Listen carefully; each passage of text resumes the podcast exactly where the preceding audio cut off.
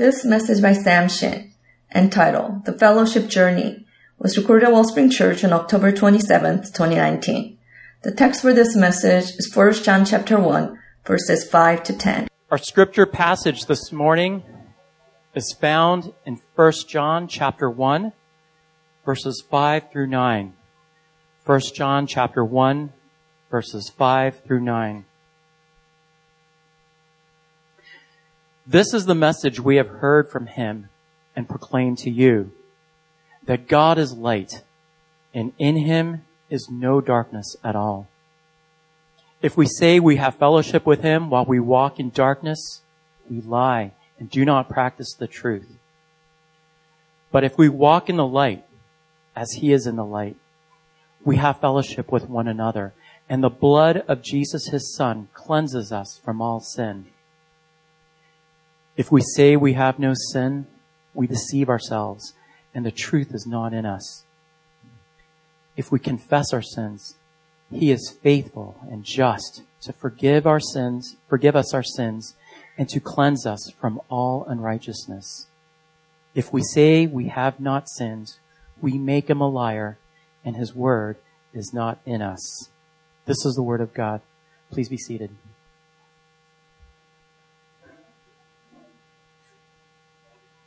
So we are continuing in 1 John. Took a week break, and we'll actually be staying in these verses 5 through 10, for the next 2 weeks.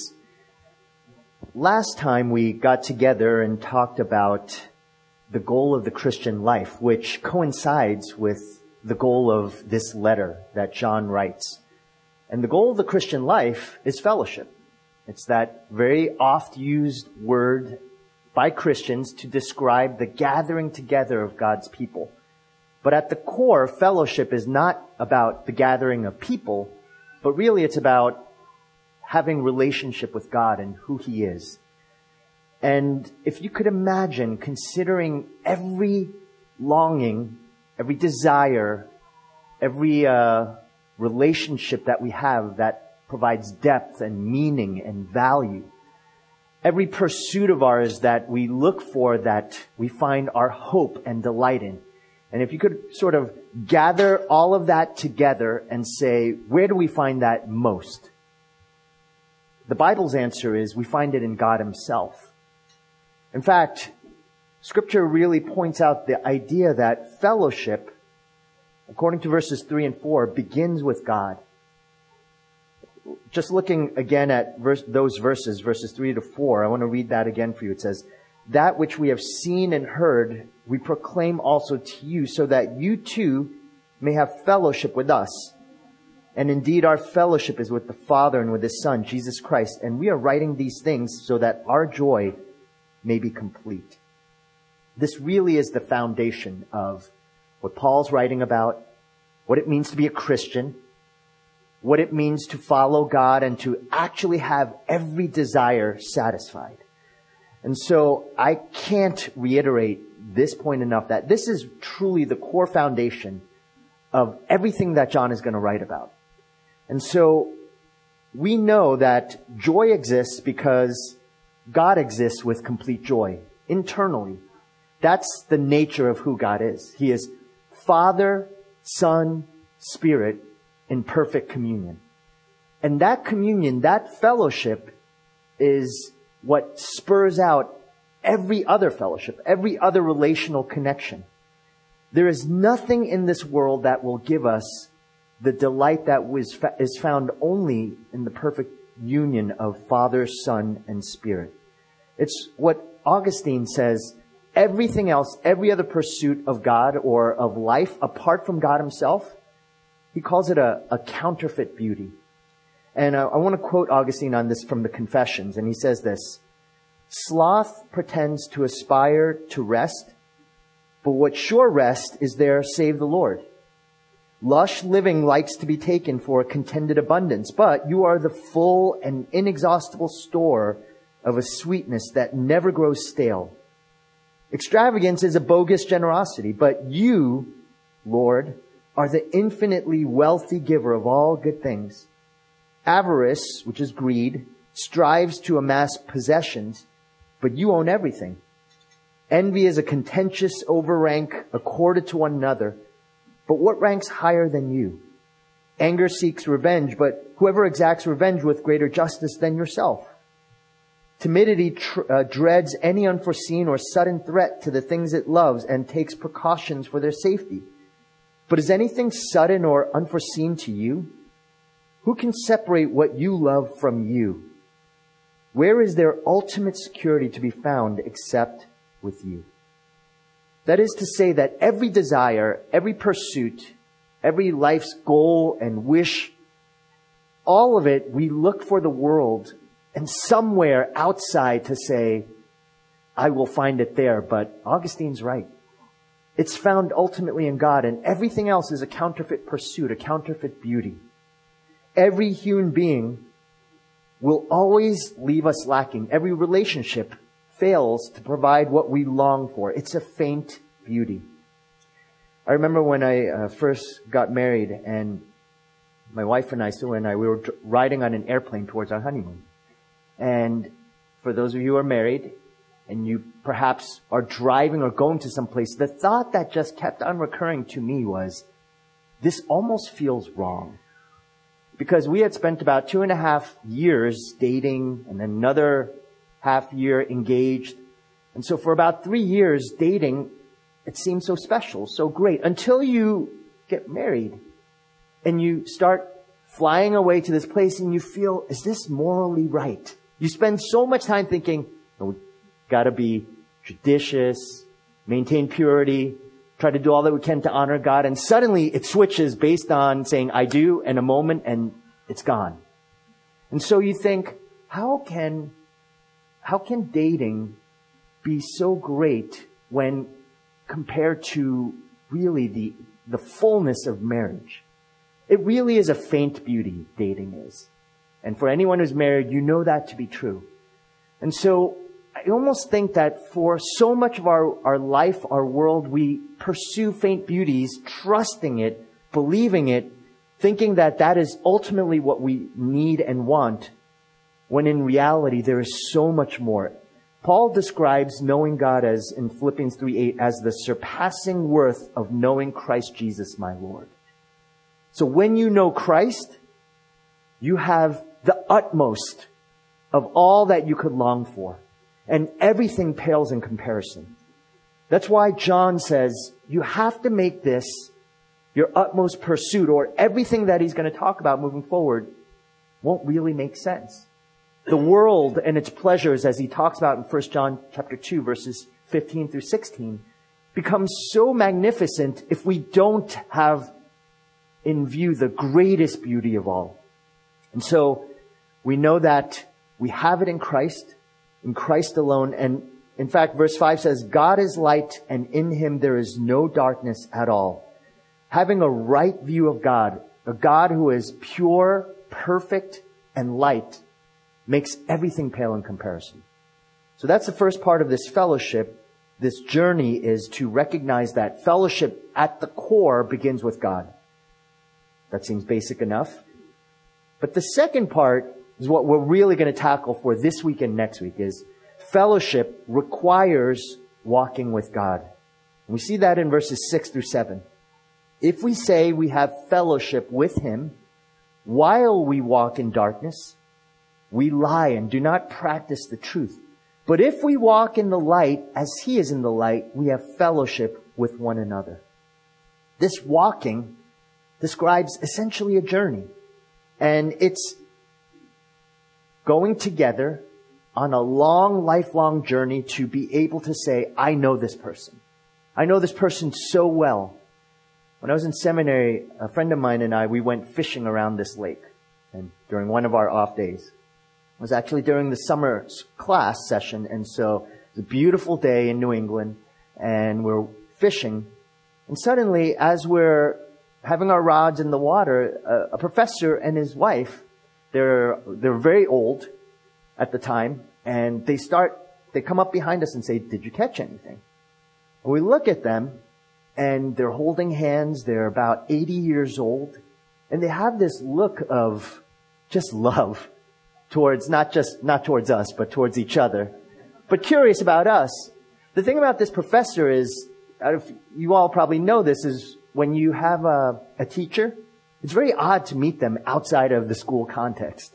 They always, especially this professor, his name was Meredith Kline, and if you know anything about theology, he's sort of one of the giants of theology. And this professor who talks, he prayed in King James English. That's how it was. So when you see him and he's there holding his wife's hand and having the googly eyes towards his wife, and I just couldn't help but think, what a journey. You know, what a life's journey to see maybe 5 decades of marriage together. I'm sure many trials and challenges. But here they are with such love and affection towards one another. It really, really sort of warmed the cockles of my heart, you might say. But I do think that when we think about fellowship with God, this walk in the light, I imagine it like that. It's because as you've walked with the Lord all these years, there's an intimacy, a desire, a joy that you, the longer you go, the more you spend time in prayer and study of His Word. It's not an academic pursuit. It's a relationship. Very much so like the reflection of marriage. And so you get this sense, this flavor of what it means to be in fellowship. It really is an intimacy. One of the best retreats I ever attended was a retreat that we had a long time ago. Some of you were there, where Jerry Bridges spoke. And as it was a really, just the messages were wonderful about trusting God. But one of the best parts of that retreat and those messages was a men's breakout session. There was about 15, 20 of us who were there. And the question that we asked, someone asked, was, what about the Bible? What's your favorite Bible passage? And his answer was from Genesis. And it was a very small part on Enoch.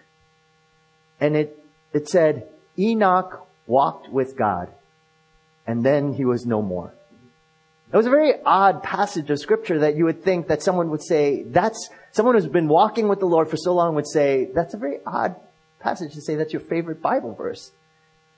And he explained why. He said, you know, David, he was so bold and so great, a military man and a king. Solomon, so wise. Peter, so bold. But Enoch just walked with God. And he said, I think I could do that too. And when they said that, it really struck all of us to think that you can actually walk with God. You can have fellowship with Him. You can have an intimate life with Him. Because fellowship is about walking together. That you desire to walk with Him. It's about having the same passions, the same longings. You want to know and to learn and to grow together. To have the same goals. And in this way, Jerry Bridges is right. Walking with God is not showy. It's not spectacular. But it's what is required when we have fellowship. Fellowship depends. Fellowship trusts. It persists. It perseveres. David describes it this way in Psalm 23. Walking through the valley of the shadow of death. Sometimes when you walk with God, it's through dark times. So the walk isn't about happy times always. There are deathly times. There are shadowy times. There are times of trials and joys. There's times of real sorrows and sometimes elation. So this journey with God is truly an intimacy of walking. Secondly is that fellowship with God is walking in the light. John says it this way. If we walk in the light as He is in the light. That is to say that we as people in fellowship with God embrace God's light to flood our souls. It means that He sees everything and He knows everything about us. If you read David's words in Psalm 139, it's a very stark psalm. It's unnerving in a sense because it says that God knows everything that you think. In fact, David says in Psalm 139:1, O Lord, you have searched me and known me. And so David is known by God and he delights in that.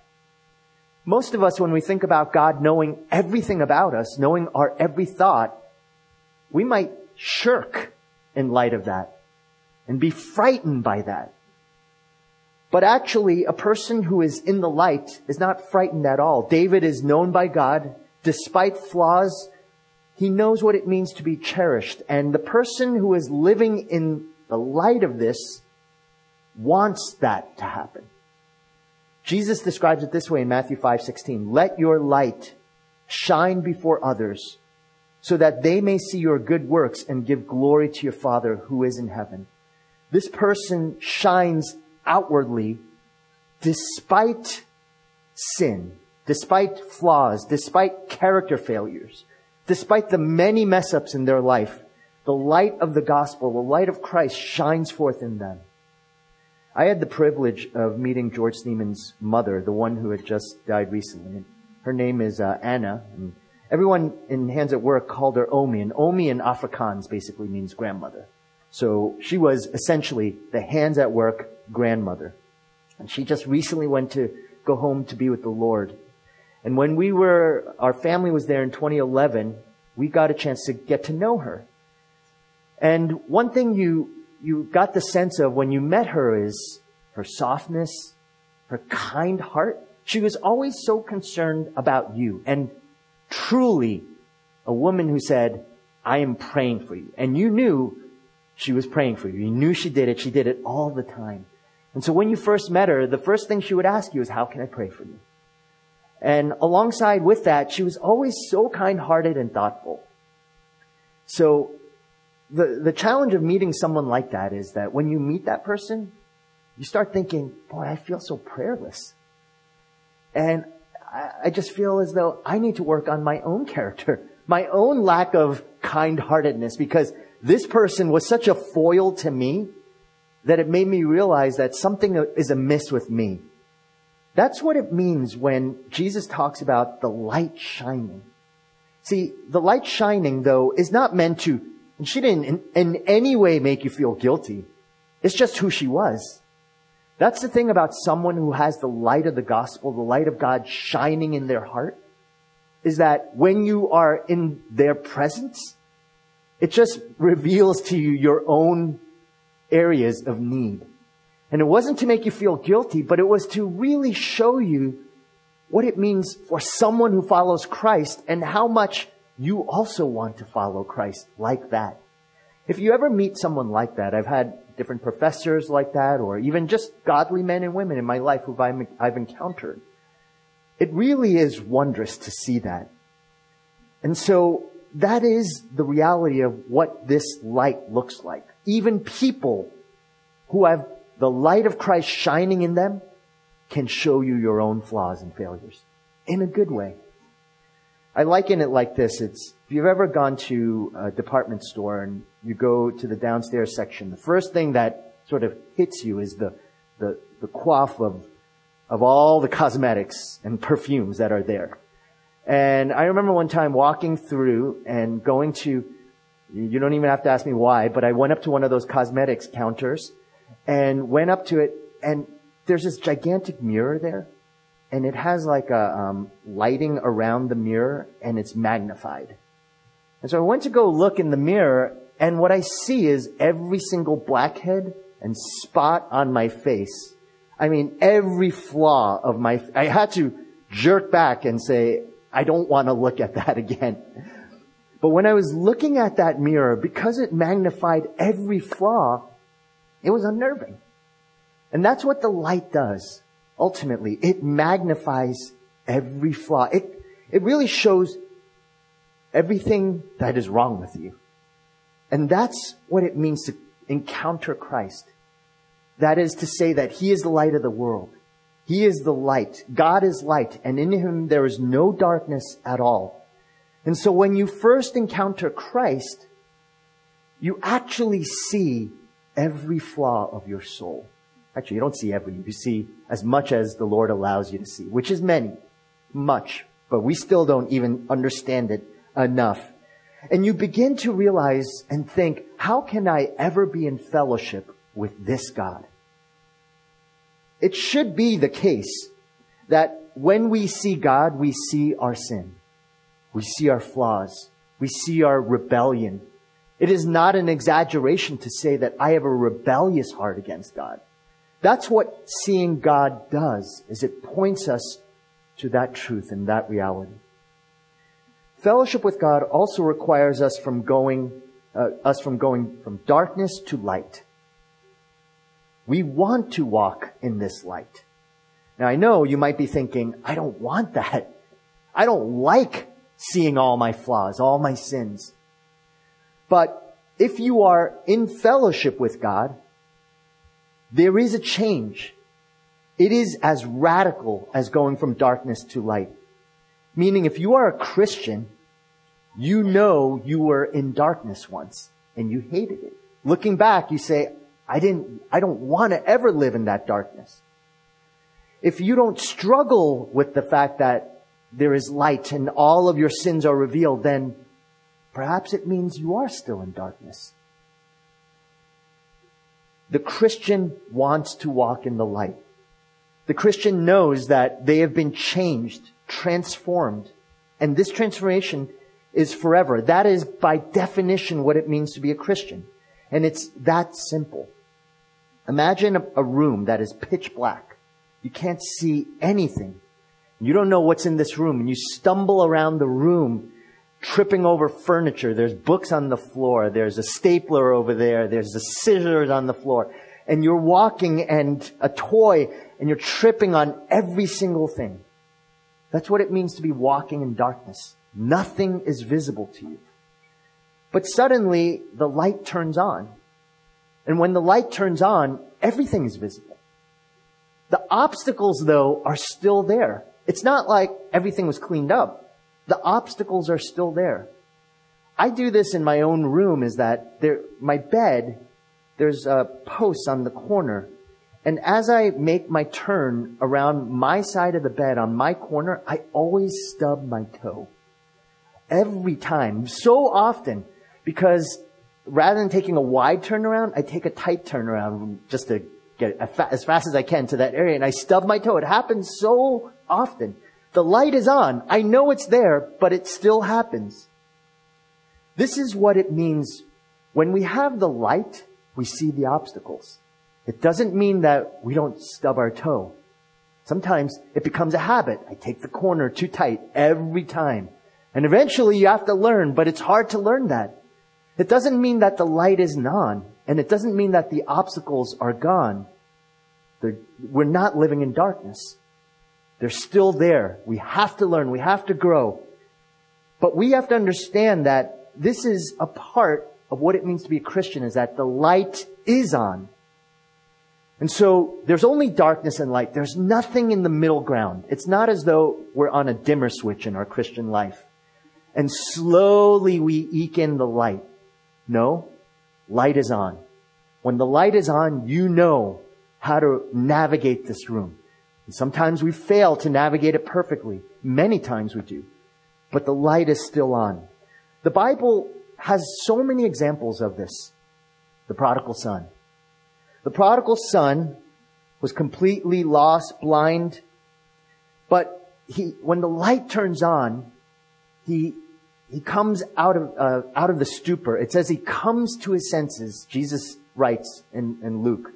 And so when he comes to his senses, suddenly his mind is clear and he wants to change. And he says, I'm going back. Zacchaeus, the little man who climbs the sycamore tree. When he meets Jesus, he describes that life is radically different for him. This is how he describes it. So he hurried and came down and received him joyfully. And when they saw it, they all grumbled. He has gone in to be the guest of a man who is a sinner. And Zacchaeus stood and said to the Lord, Behold, Lord, the half of my goods I give to the poor. And if I have defrauded anyone of anything, I restore it fourfold.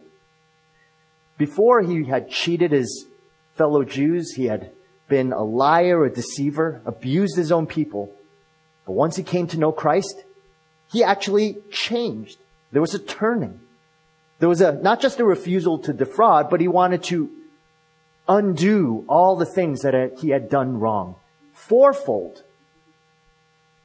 The Apostle Paul, who was once Saul, once going to kill followers of Jesus, turns around to be the greatest witness for the sake of the gospel, the witness for Christ that the Roman world how now knew, talking and preaching and proclaiming Christ even to his death. These people are not special people. They're not Christian heroes. They're normal people. They just describe what it means to be a Christian. A Christian goes from darkness to light. A Christian goes from never desiring God at all to suddenly having fellowship with Him.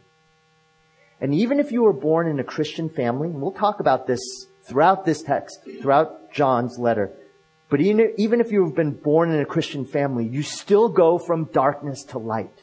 That has to be there. It can't be, well, I was raised in a Christian home and everything was pretty good, and then suddenly I became a real Christian. It's not how it works, actually. Whether you're in a Christian home or whether you were once a drug addict and strung up and living on the streets and came to know Christ, whether you were a former prostitute coming to know the Lord, both went from darkness to light. And John really makes clear to us that there's nothing in between. Again, there's no dimmer switch that slowly fades in the gospel. It's the same transformation. But it has a different appearance externally, but internally it is exactly the same. So we might think we're a good person, and therefore we were once pretty good, and now we're really good. And so therefore, that's why I'm a Christian today. That's a very, very wrong view of what John is preaching to. And he's describing that that's not correct. That's actually dangerous if we think that way. Your only hope to avoid the disaster of destruction is to recognize that in Christ Jesus alone, He's the only one who could transform us by His Holy Spirit from darkness to light. And that has to happen. And it does happen to so many of us in this very room. One of the things that our youth mentors, our Access mentors have been doing for these past few weeks has been sharing their testimonies. And what's interesting about their testimonies, we've only heard of a couple of them thus far, most of the mentors did not grow up in Christian homes. And I find that to be so interesting that the people who are engaged, thriving, did not grow up in Christian homes. And I'm not saying at all that to be a Christian in a Christian home is inherently a negative thing. It is not, per se. But I do think there are very big pitfalls that, again, we'll discuss and talk about for the next few months of what it means to raise a family in a Christian home without actually understanding what it means to be a Christian. And it actually can be dangerous and deadly to your children if you don't grapple with what it means to truly be a Christian and then to try to raise Christian children. It's dangerous to them and it's dangerous to your own soul. But when I listen to these testimonies, I think to myself, wow, what a transformation to go from darkness to light. And it's something that we should be saying, these testimonies, to one another over and over again. We need to hear the testimonies of this darkness to light story amongst us. We need to understand that the new birth is truly miraculous. It is a birth story. And that birth story is something we need to celebrate and to discuss and to hear and to ask. Tell me your story. I want to hear the good story, the good news of the gospel and how it changed you. Who can make someone who does not know Jesus or truly love Him or in fellowship with Him suddenly desire to follow Him? It's not going to be someone's oratory skills or apologetics or hearing a really great theological argument. It's going to be Jesus and Jesus Christ alone. So we need to be sharing these stories. We need to ask for these stories.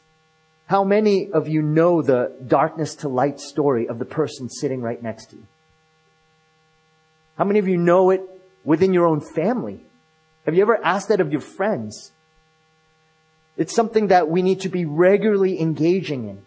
It's actually what helps a non-Christian understand who Christ is most.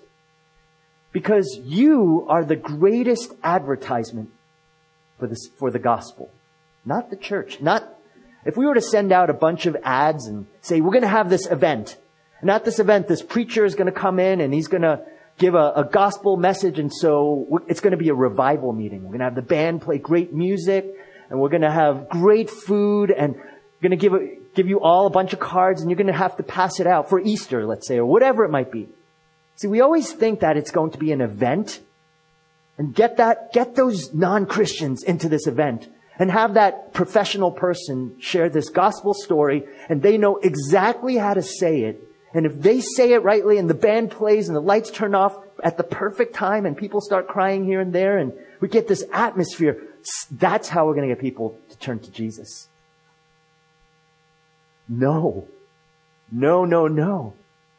It is you, your story, your life.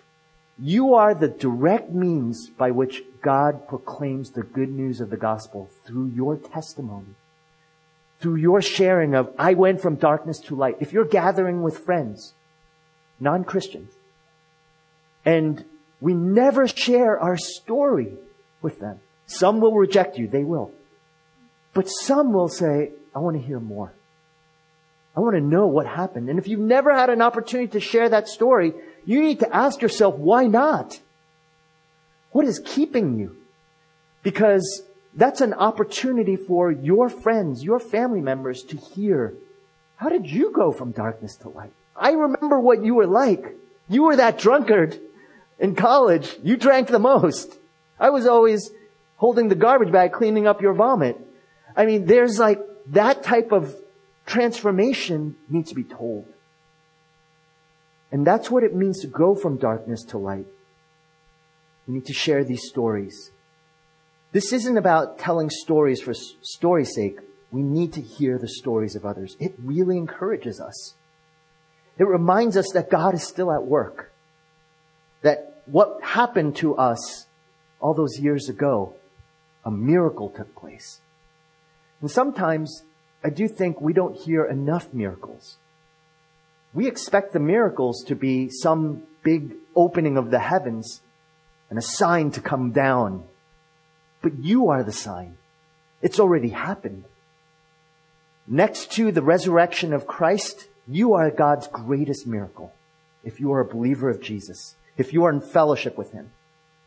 By hearing people's stories of how Jesus saved them and brought them from darkness to light, it also helps us to remember our own story, why our faith is so precious.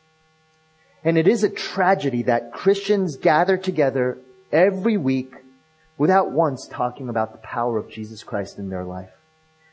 So if you are meeting with Christians, I have a question for you. Does Jesus come up in your conversations?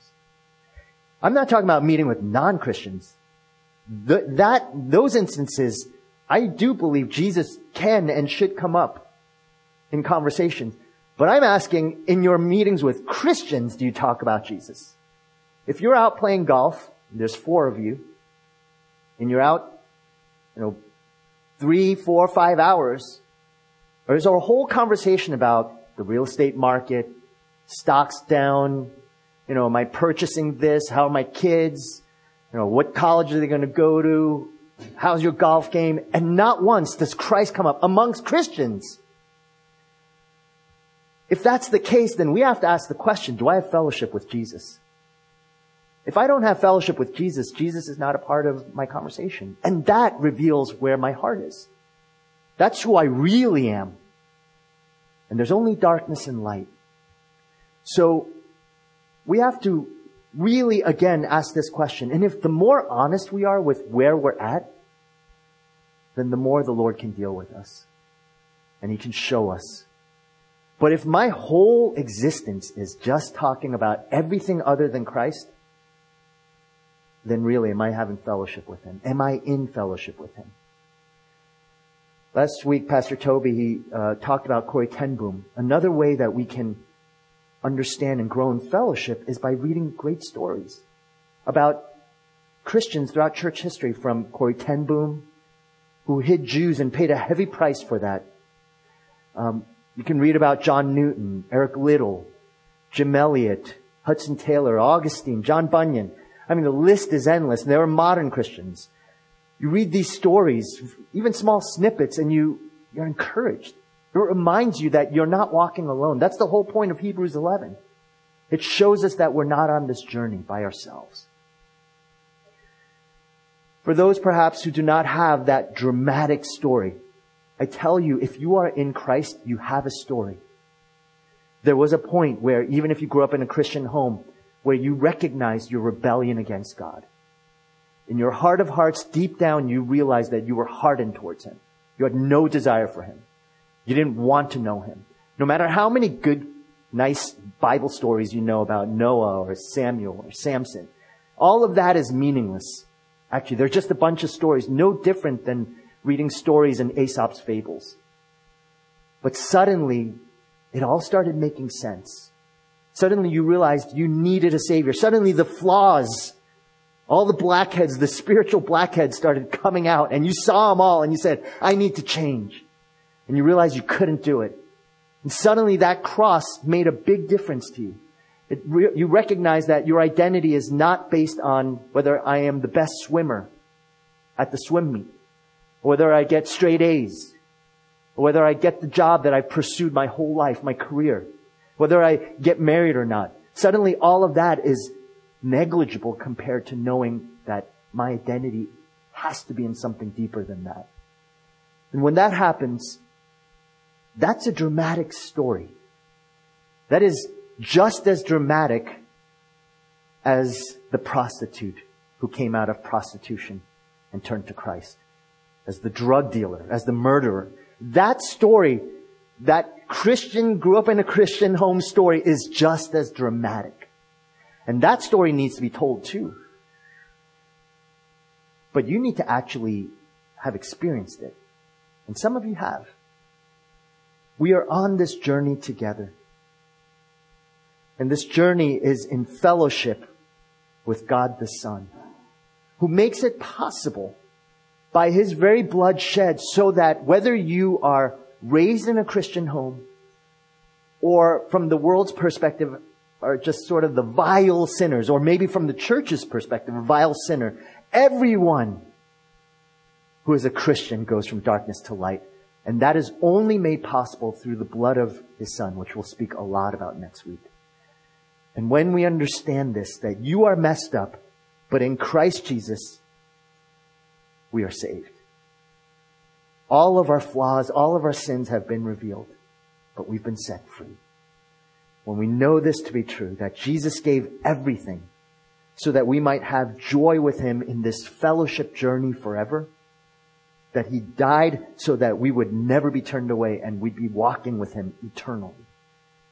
That's when we know that we have this joy that is set before us, a complete joy.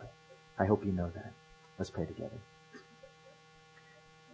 Father, we turn to You, who is the God who loved us so much that Your own Son was sent so that we would be walking together with You forever and ever.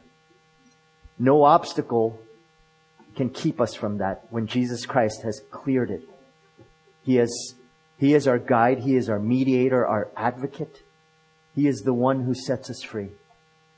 And Lord, I pray for every person in this room that they would not be satisfied with thinking that they are with You when their whole life is devoid of Christ.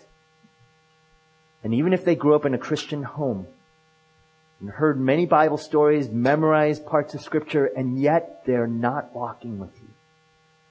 Help them to see, O Lord, the danger of that road, and that You want them to see that only through Christ alone can they have hope. Lord, You have provided everything we could ever need to have our utmost complete joy. And I pray that we would not turn away from that, but to see that in Christ Jesus, we have everything. And so, Lord, as we come to this table, help us to remember that we have been set free from the bondage of sin and death, We no longer need to walk on our own.